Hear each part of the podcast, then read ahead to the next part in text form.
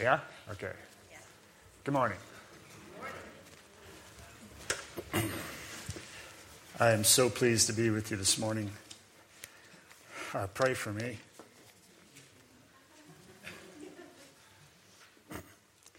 As excited as I am, um, sharing this morning, um, well, it's going to be emotional for me. Jesus said in the Gospel of John, chapter 16, he says, uh, In this world, you will have trouble. Yeah. Oh, oh boy, Jim, sounds like a good message. Just give it a chance. he says, Take heart. Take heart, for I have overcome the world. Oh, I'm glad he followed up with that statement. I'm so glad he followed up with that. So it gives us hope, doesn't it? We know that there's one that is sovereign and con- in control, and he's sovereign over all of our troubles, and that he's victorious over all of them. So if I was to ask the question, is anybody here that does not have troubles? Don't raise your hand if, because what I would do is probably call you out and say, you are in denial. or I would say that for myself if I was to claim, hey, it's all good. It's all good. I'm fine. No problems. No troubles here. Hogwash. I would be living in denial.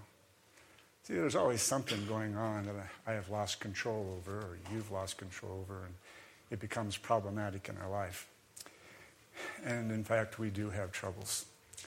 But I don't have to live there, and I can take heart because I know one who's beside me and is present, who, can, who is the overcomer and help me become an overcomer. Amen? So this morning we're going to be looking at a psalm, Psalm 77, and I've entitled it what? Thank you. Yeah, I've entitled it. Let me look. I've entitled it First Response.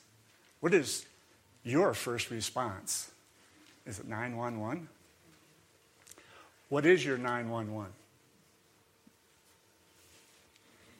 When you find yourself in trouble, when you are being attacked from wherever, when life is not working the way you intended it to work, when you feel like there's a brick wall and people are just handing you more bricks to stack upon it, and you keep running into it, and the head hurts from that.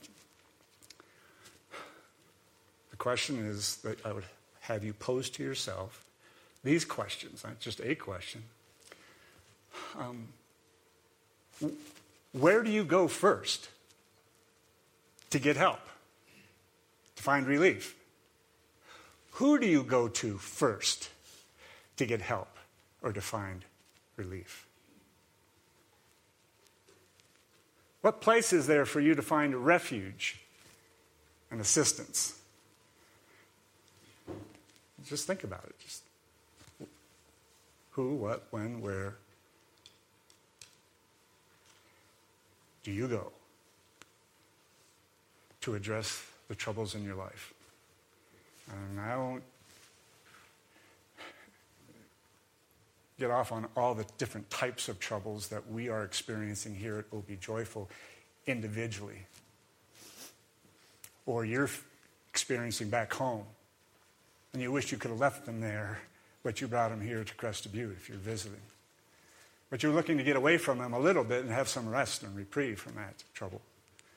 Well, hopefully today, the Psalm 77 and the writer, whose name is Asaph, and I might slip a few times and call him Asap but it's Asaph, and he is a choir master, and he uh, wrote some of the Psalms. And I wish he was here today that, that he could present his song, his psalm, to us from his voice and from his troubles and the heart that was behind the writing of Psalm 77. He wrote numerous Psalms, by the way. And he was uh, one who was um, brought into service by King David. And you can go to 1 Chronicles chapter 25, and you can see where King David took from him and a couple of his other Levite um, clan members and took from them, um, who were all musicians, this particular uh, clan of the Levites, and appointed them into some temple service uh, to play the harp, the guitar, the drums, cymbals, whatever it was that they had in making melodies through instruments. They were in charge of that and the singing of the Psalms. And he wrote this one, Psalm 77. And he, and he wrote it from life experience, which is great. Back to the questions I posed to you. Um, we all have some common responses, don't we, to, to emergencies or the troubles in our lives or hard times or whatever's going on that we kind of feel out of control in. And the first one is ding, ding, ding, 911. And that's a call out to who? The first responders, we would call them, or, or the professionals. Those are the professionals that we call to 911. Mm, some of us, when we with some particular troubles, we will go to um, not out there, but we just kind of go right here in our presence of troubles, and we begin to bemoan and complain and breathe heavy and sigh, and we're caught up just in the emotional heaviness of it, and we begin to express that. And we might put our head in our hands and go, oh, Lord what am I going to do? And we begin to bemoan the experience. Some of us, at times, will go outward. And we'll begin, 911 wasn't the first. We were looking for the professionals. We were looking for the family and the friends or the acquaintances that we knew who could help us in our particular circumstances. Or finally, we may go inward. And we may try to go deep and go, okay, I got this. I can fix this. And we reach down to, to pull those boots up in the midst of trouble. And we're going to do this, and we're going to wade through it. And we're going to figure this out, by golly. Or we simply go into deep despair and paralysis. Anybody been there? That's a hard place to be. That's a dark place in facing our troubles and our heartaches. Good news coming. Good news coming. The text this morning takes us to um, the reality of troubles in our lives and the processing of, of those troubles and Asaph, Asaph, first I told you I would do that. His 911, who was all of the things that I talked about, was going to God first. Notice I made the list, and God was not among the first to reach out to. In fact, God was not even in that list. Isn't that interesting that when we are so down and out and troubled, that often, not all the time, but often, God shows up last. When we've tried everything else to take care of the problem, we finally give up and go, okay, God, I guess you're next. Maybe I'm just talking to myself here, and that's what I have done. But people that I've visited with over the years have found them to do some of the same things. In fact, they've come into my office when I was pastoring and counseling and we would go through all the troubles, and they would tell me all the things that they have done so far. And I would say, Well, have you talked to God about this? Whoa, what an idea. Now, many people automatically go there. I'm going to encourage you challenge you that there's only one 911 number that you need to have, and that's knocking on heaven's door. And not only should be the first response to your troubles, it should be the second, the third, the fourth, the fifth, the beginning and the end. Addressing our problems in life begins with God and ends with God. Is there an amen to that? You don't have to be a Baptist to say amen. so let's read it. Move on. Wonderful text. You can follow either in your bulletin or up on this overhead or listen as I stumble through it. I cry aloud to God, aloud to God, and, and He will hear me.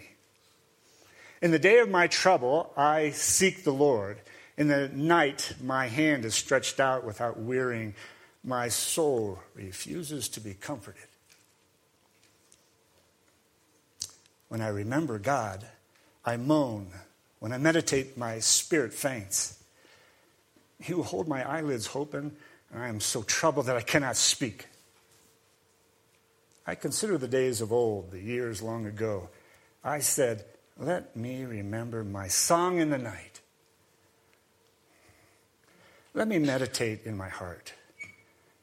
Then my spirit made a diligent search. Will the Lord spurn forever and never again be favorable? Has his steadfast love forever ceased? Are his promises at the end for all time? Has God forgotten to be gracious? Has he in anger shut up his compassions?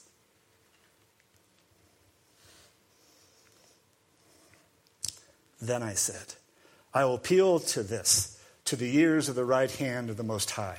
I will remember the deeds of the Lord, and I will remember your wonders of old. I will ponder all your work and meditate on your mighty deeds. Your way, O God, is holy. Well, what God is great like our God? You are the God who works wonders. You have made known your might among the peoples. You, with your arm, redeemed your people, the children of Jacob and Joseph. And when the waters saw you, O God, when the waters saw you, they were afraid. Indeed, the deep trembled. The clouds poured out water, the skies gave forth thunder. Your arrows flashed on every side. And the crash of your thunder was in the whirlwind, your lightnings lighted up the world. The earth trembled and shook. Your way was through the sea, your path through the great waters, yet your footprints are unseen. You led your people like a flock. You led your people like a flock by the hand of Moses and Aaron. Father, your word that you've spoken and you have for your people today to minister to them, to encourage them and strengthen them and to bring comfort to them. I pray you do so apart from anything that I say. Amen. So, the passage uh, that we just read Oh man, it's it is so human. It's so such a human response and expression. It's so like me, us. It's broken into three or four categories or sections that you can look at. The, first being verses 1 through 3, then uh, 4 through 9, and then at verse 10 down to the last verse, um, there's this great exposition of who God is and what He has done, His great deeds. And they're all for a purpose. And so, if you notice in the first section, in these first three verses, um, you know, he didn't mess around in getting, trying to get God's attention, did he? He was quite vocal. And this is a critical point in, in dealing with our troubles is, is voicing and becoming vocal about them. Sometimes we want to we want to guard them and keep them secret and hide them because they're they're shaming or they're, or we feel guilty or something that keeps us from actually vocalizing the problem of our lives, the problems of our lives, and getting the help that we need. But not Asaph. he he screamed. I mean, I, I get this picture of him screaming crying out to you, Lord. Back in 19, er, 1975, it was, I was just heading over to Denver to take a real estate exam. and I was driving over Monarch Pass. And just for a few seconds, I took my eyes off of the road and was looking at the rock formation to my left. It was a beautiful day like this, Bluebird Day in July. And all of a sudden, I heard my right tire hit gravel. And when I looked over, that right tire proceeded to go over the edge where there was no guardrail. And I started traversing the hillside of Monarch Pass, and I realized I was dead meat, so to speak. And I cried out to God. And people, I wasn't even a believer then in, in uh, following Christ. But I knew there was a God. I knew there was something greater than myself. And I screamed, God, no. Two words. But I screamed them at the top of my lungs. Have you ever screamed to God? Oh, it's really cathartic. Not at that moment, but at other times when I've screamed. Nothing was cathartic then. So, I'll let go of the rest of the story. I'm here. That's all you need to know. Terrible accident. But there, in my deepest need, I went someplace. I dialed 911.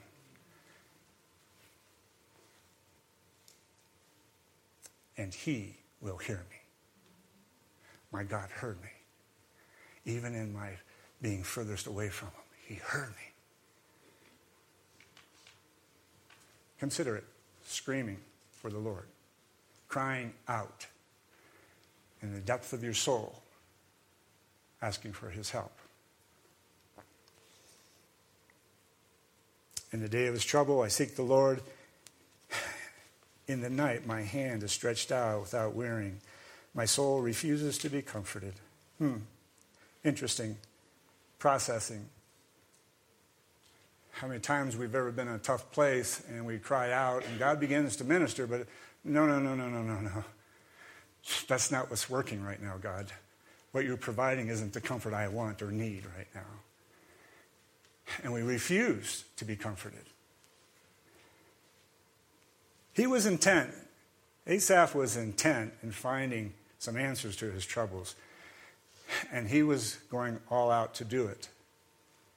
But it was a roller coaster ride for Asaph. It wasn't just a cry and an answer. So he had to work at finding God and seeking God in his troubles. And you see here, he had to struggle with himself. He, he had to deal with his own internal conflict of faith and the contradictions of his own feelings and thinkings towards his God.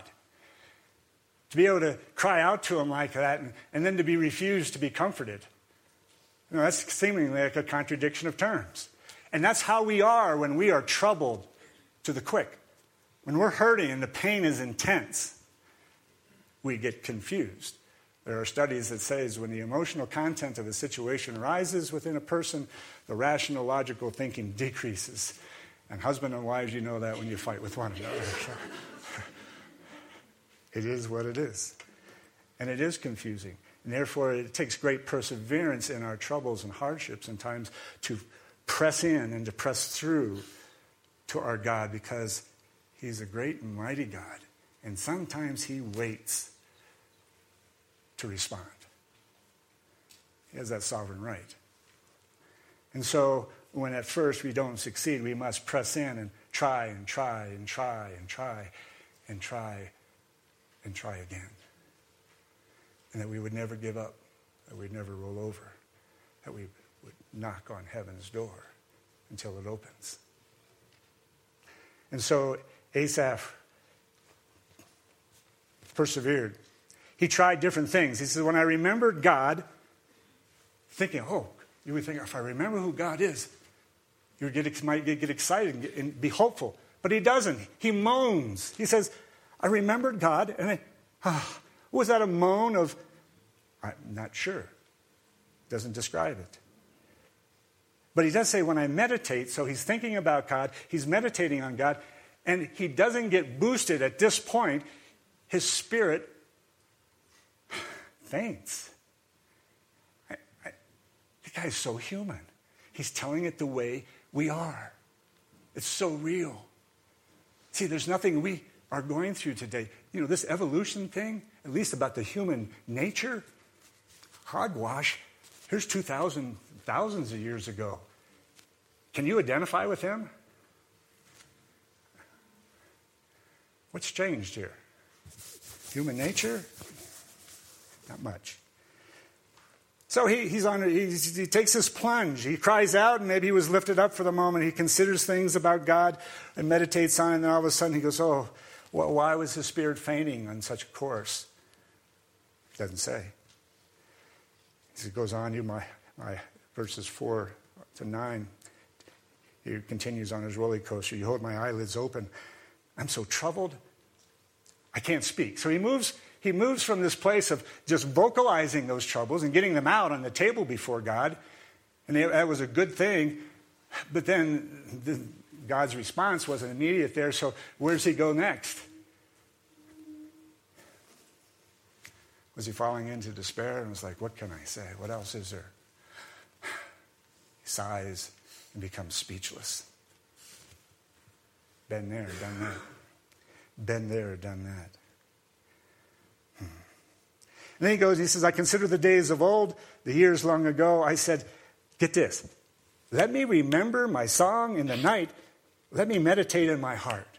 So he reaches back in his past and he tries to draw upon something that was good in his life. Those songs that he sang that were uplifting, maybe, the songs that gave him hope, the songs about God. And he, he went back and he, he remembered singing about those during the night, thinking that in them, in his past, he would find something that would begin to lift him out of his troubles. Huh, didn't work. Didn't work.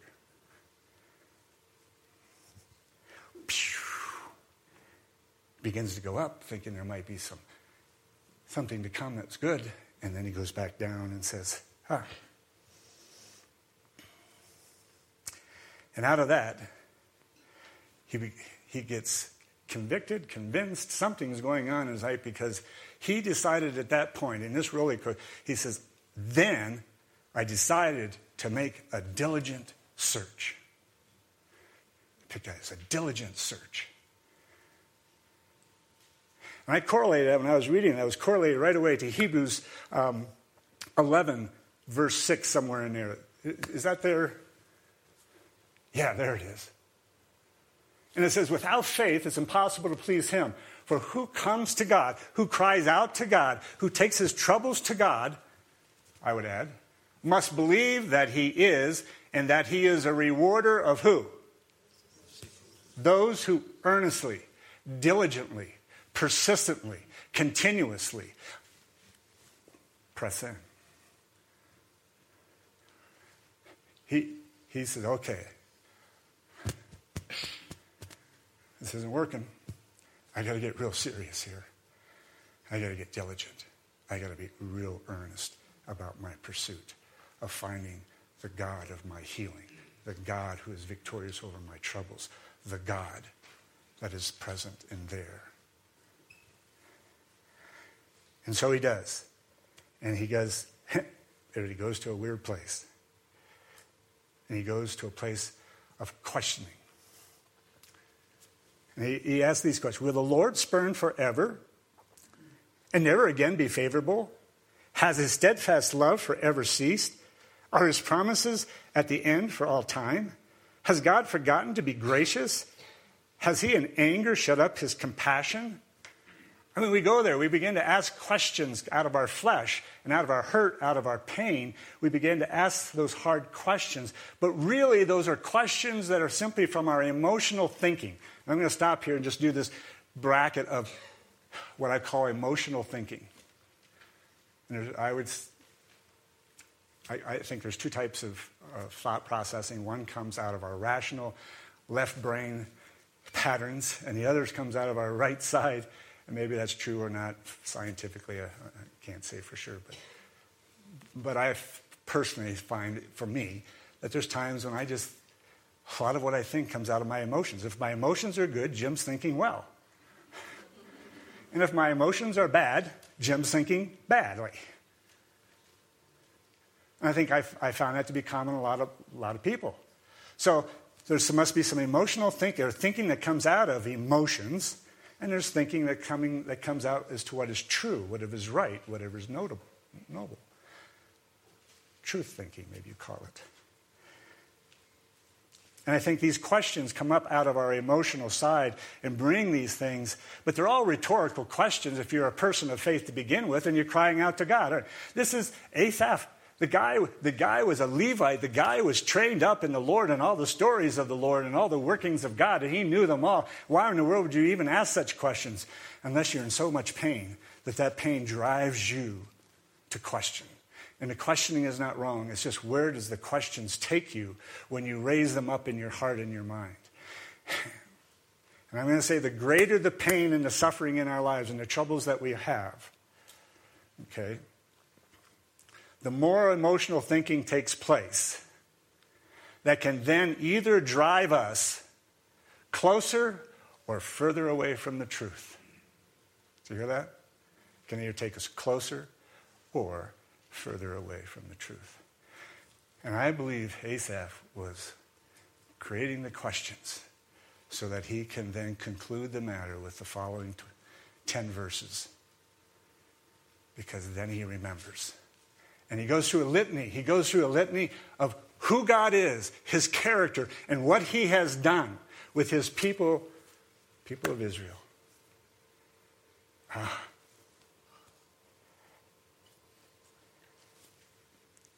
And he did this earnestly. And he did this in two ways. Down to verse, go to verse 10, if we can pull verse 10 up there, or that section. He says, Then I, then I said, I will appeal to this, to the ears of the right hand of the Most High, and I will remember. Okay, we put these two words kind of in your mind as you go out today. Uh, appeal, appeal and remember. Appeal and remember. And he says, I appeal to the right hand of God. And I, when I, again, the first thing that came to my mind is, well, the right hand of God, right hand, that's the power of God. Usually that's an expression throughout the Old Testament when the right hand of God is involved. it's power, it's strength, it's God's action, it's God doing. It's, it's a lot of God coming out. And in the New Testament, and on the third day, Jesus rose from the dead and he ascended into heaven and sat on the right hand of God, the Father Almighty, the maker of heaven and earth, from whence he's come to judge the quick and the dead. The right hand. And I thought, oh, this is, oh, I appeal. I appeal to that power of God. I appeal to the character of God. I appeal to the God who can heal me, who can have me take heart because he has overcome the world.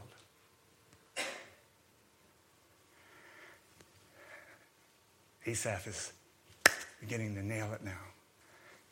He's running towards his God.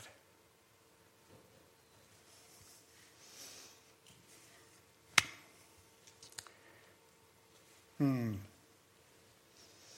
And he goes through his appeals, laying it out, crying out to his God, knowing who he is and the power of his right hand. And then he ponders and remembers. He remembers all that God has done the miracles, the power, the parting of the sea where no footprint was left, God's footprint. But his people went through on dry land. He remembered those things that he was taught in his youth. He remembered the things that he experienced as a minister within the temple the glory of the Lord, the Shekinah glory.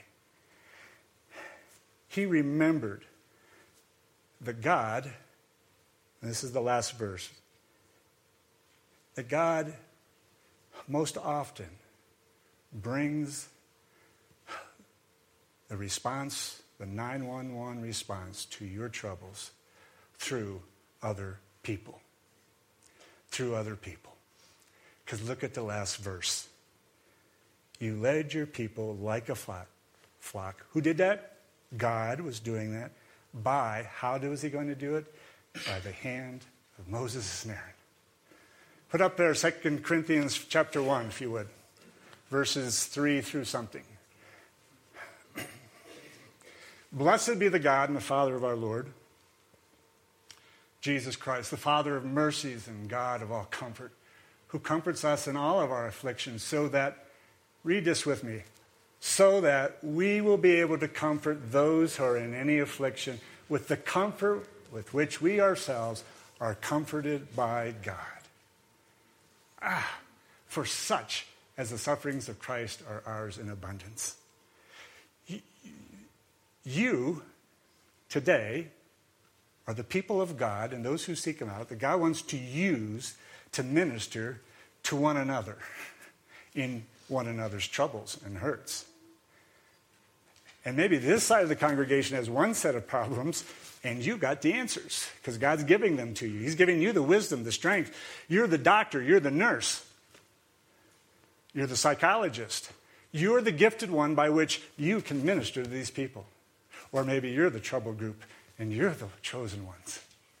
You're the ones that are gifted, chosen by God to touch your neighbor, your spouse, your children. Would you dare to believe yourself to be that? The scriptures seem to indicate that, yes, it's how God often functions. And there is somebody, as you dial 911 to heaven, that God's going to produce in the flesh someone for you to be ministered to by His grace, by His mercies, by His power.